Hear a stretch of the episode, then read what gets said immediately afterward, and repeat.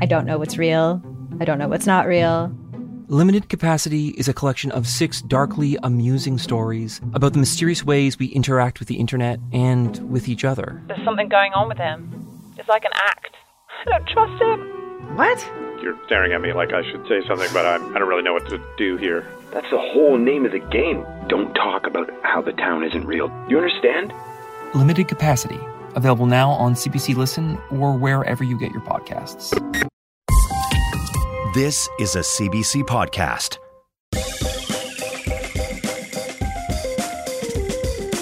This is Play Me, your digital theater.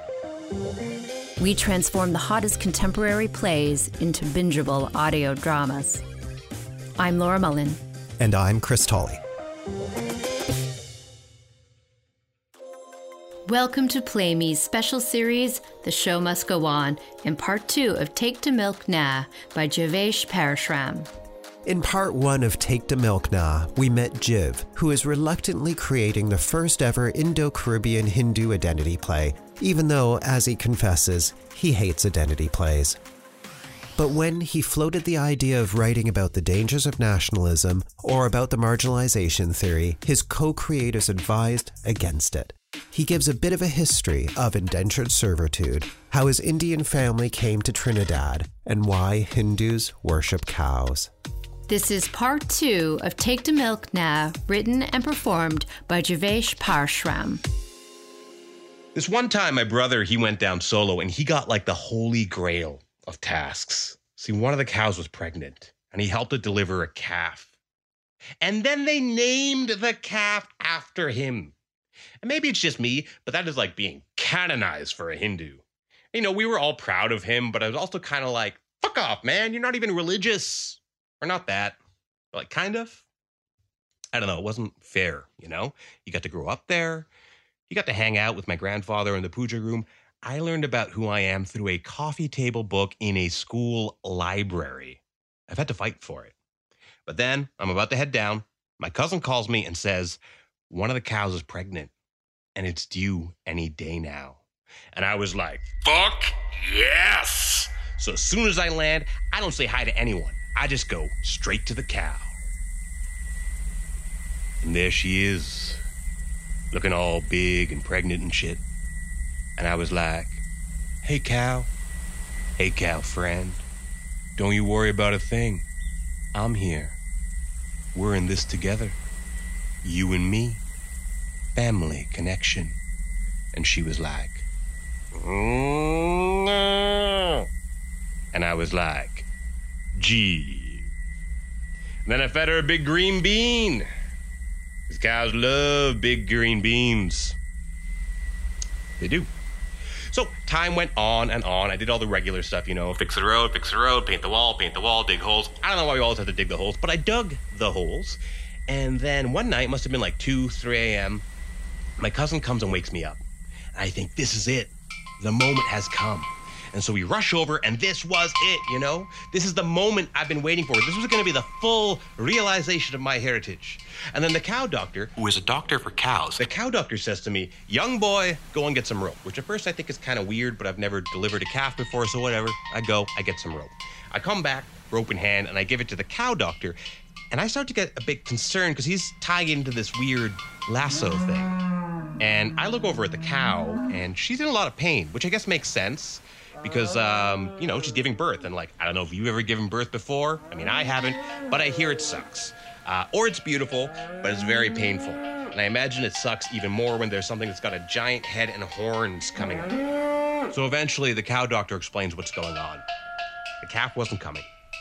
The calf was inside, but he was turned the wrong way. And he was going to suffocate if we didn't get him out. There wasn't enough time to do a C section, so this was going to be our only chance. So now shit got real. What we had to do was go inside, turn the calf around, tie him with the rope, and then pull him out.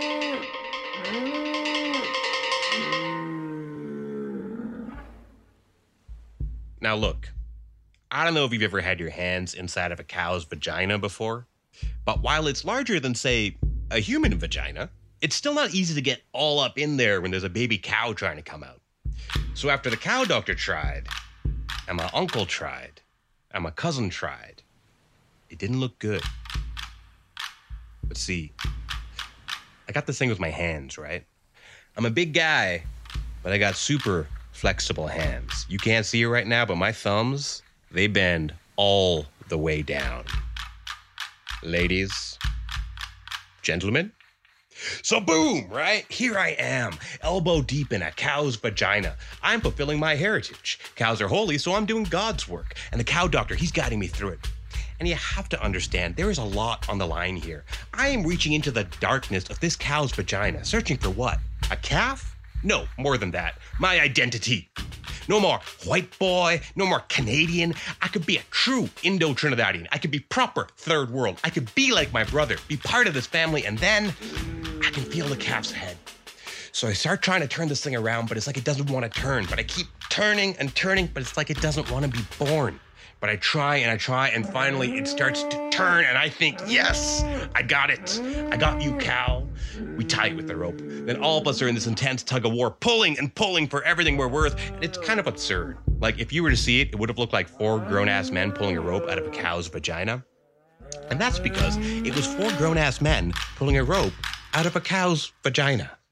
So we're pulling and we're pulling and pulling for everything we're worth. And the mama cow, she's crying and we're pulling and she's crying and the baby won't come. And we pull and pull, just trying to bring this life, this poor calf, this member of our family out into the world. And I just start getting livid. I'm like, little brother, yes, yes, you cow, you listen to me.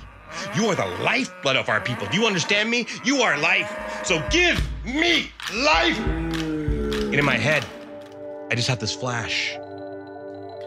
Amrit, the elixir of eternal life, the ocean of milk. And Vishnu took the form of a turtle, and on the turtle's back a mountain was placed. And around the mountain was coiled a massive nug, massive snake. On one side the demons pulled, and on the other side the devas pulled. Good and evil, light and dark, together. And from their pulling, the ocean churned, and never ending life was born. Between life and death is eternal life. And then, as I'm having this deep, religious, philosophic epiphany, I remember fuck, there's a cow. So we're pulling and we're pulling, and the mama cow, she's crying, and we're pulling, and she's crying, and we're pulling. And it gets to the point where we have to make a choice because she's so tired. The mother cow is so tired. And if we keep going, she's not going to make it. But I can see the legs. The calf died. He didn't make it. And I never got to fulfill my heritage. But it's not about that. See, I was chasing this dream about all the things I'm supposed to be, all that shit. And chasing dreams can be a very selfish thing to do. Maybe not selfish, but like self ish. It's easy to forget that it's not about you because it's not about me. You know, in the story, that's how we lost eternal life. For me, well, I lost a calf, I lost a brother. It's easy to lose sight of what's important. The next day, I went by my uncle's, and the mother cow was there. She didn't make that same trini cow sound. I asked my uncle about it, and he said, She's grieving. So I didn't get a calf named after me. But I spent the summer with that mother cow, and I sat with her in her grief. I may have had to lose my brother, but at least I could keep my auntie.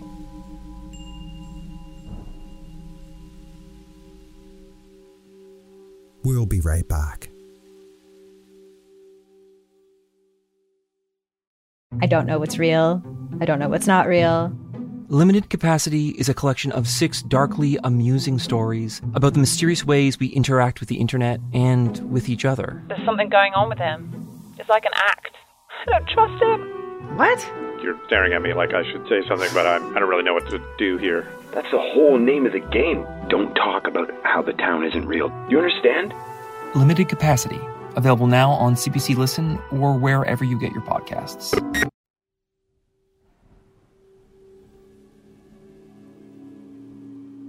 And it'd be nice if it ended there, right? Nice Hindu boy goes back to Trinidad and finds his identity. I mean, that's nice. Digestible. All you had to do was sit there and passively take in my culture.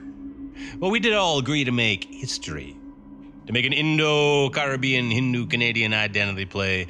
So, uh, we're not done yet. Reincarnation, man, we just keep coming back. Here's the thing a Hindu can't do an identity play, because identity is a Hindon't. Identity means that there's an identifiable divide between things, where one thing ends and another begins. And see, Hinduism teaches that these divisions are an illusion, what we call Maya. That this whole existence itself is just a dream of the great cosmic consciousness. Identity is an illusion. And so this play, this whole play, this whole genre of plays, in a manner of speaking, has been about nothing. Nothing.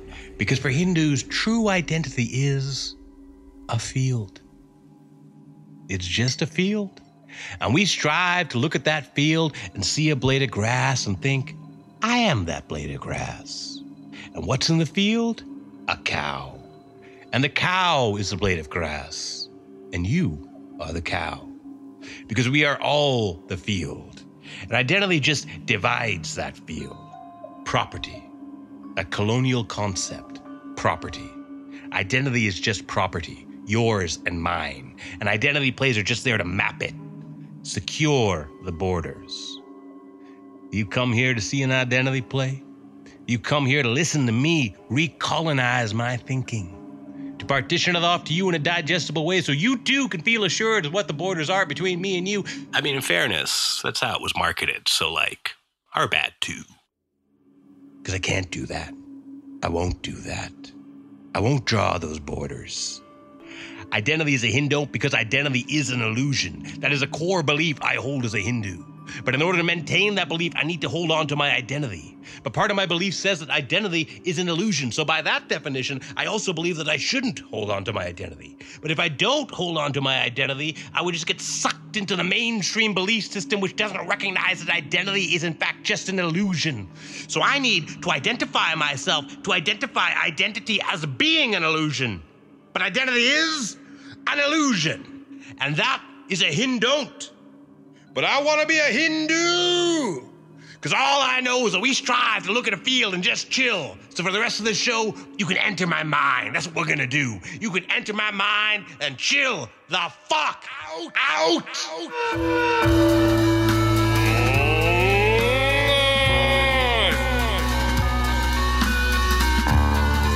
This is what you wanted.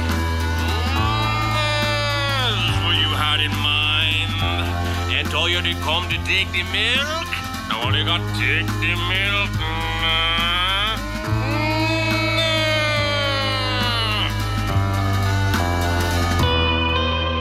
Do you feel cultured? Have you consumed enough of my culture? Do you like my diaspora? Do you want to touch it? Too bad you can't. It's intangible. Fucking George Harrison and shit. Ravi Shankar, Sai Baba, Hare Krishna, Amitabh Bachchan Zindabad. You want to report back to your yoga class that you came and felt enlightened? Take the fucking. Nah. Jai Shiva Shakti, Om Namah Shivaya. Every step, every line in the sand you draw to say that I am not you will be destroyed.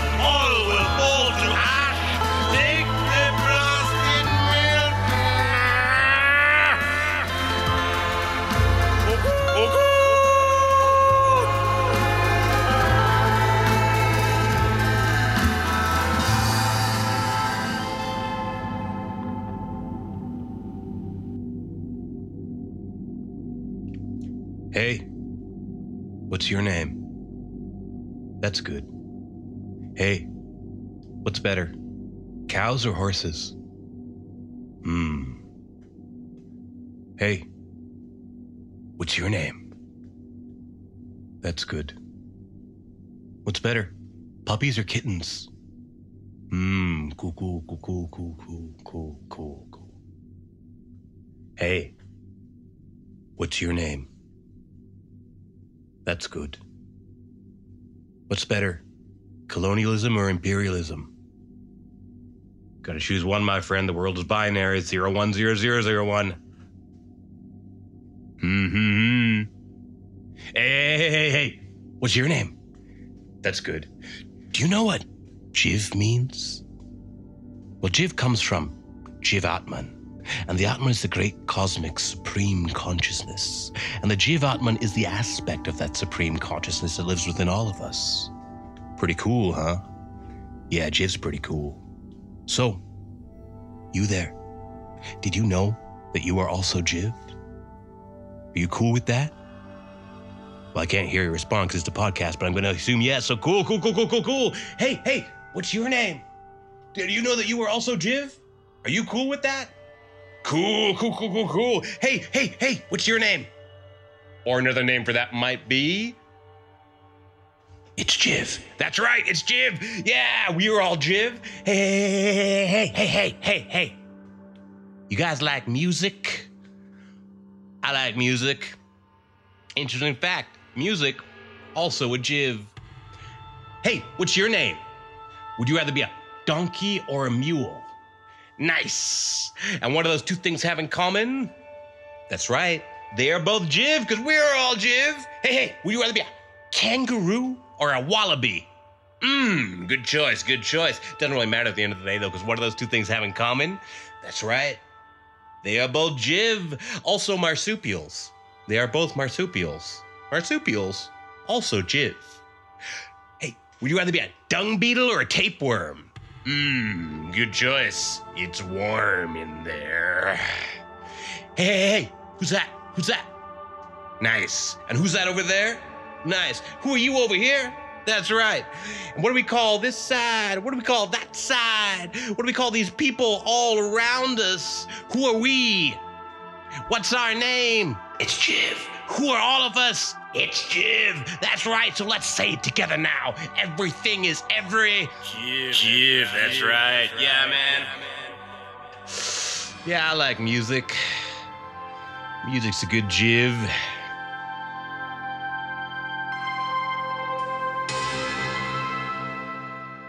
That was part two of Take d Milk Nah, written and performed by Jivesh Parasram. Episode 3 is available now on Play Me. The play was co created with Tom Arthur Davis and Graham Isador. Tom Arthur Davis directed the original stage production. Take d Milk Nah was created with the support of the Ontario Arts Council, the Toronto Arts Council, and the Canada Council for the Arts. It was originally co produced by Pandemic Theatre and Be Current Performing Arts with support from Theatre Passe Muraille. This episode's sound design and edit are by Gregory J. Sinclair. If you haven't already, please consider rating and reviewing this podcast to help us get the word out to more listeners. We'd also love your feedback about our show. You can email us at playme at cbc.ca and follow us on Twitter at Expect Theatre or on Instagram at Playme Podcast. Special thanks to our CBC producers, Fabiola Melendez Carletti, Cecil Fernandez, and Tanya Springer. The executive producer of CBC Podcasts is Arif Noorani. The senior director of audio innovation is Leslie Merklinger. Play Me's associate producer is Pippa Johnstone. Play Me is funded by the Canada Council for the Arts and the Ontario Arts Council. Play Me is produced by Expect Theatre in partnership with CBC Podcasts. For more information on our plays and artists, please visit playmepodcast.com. For more CBC podcasts, go to cbc.ca slash podcasts.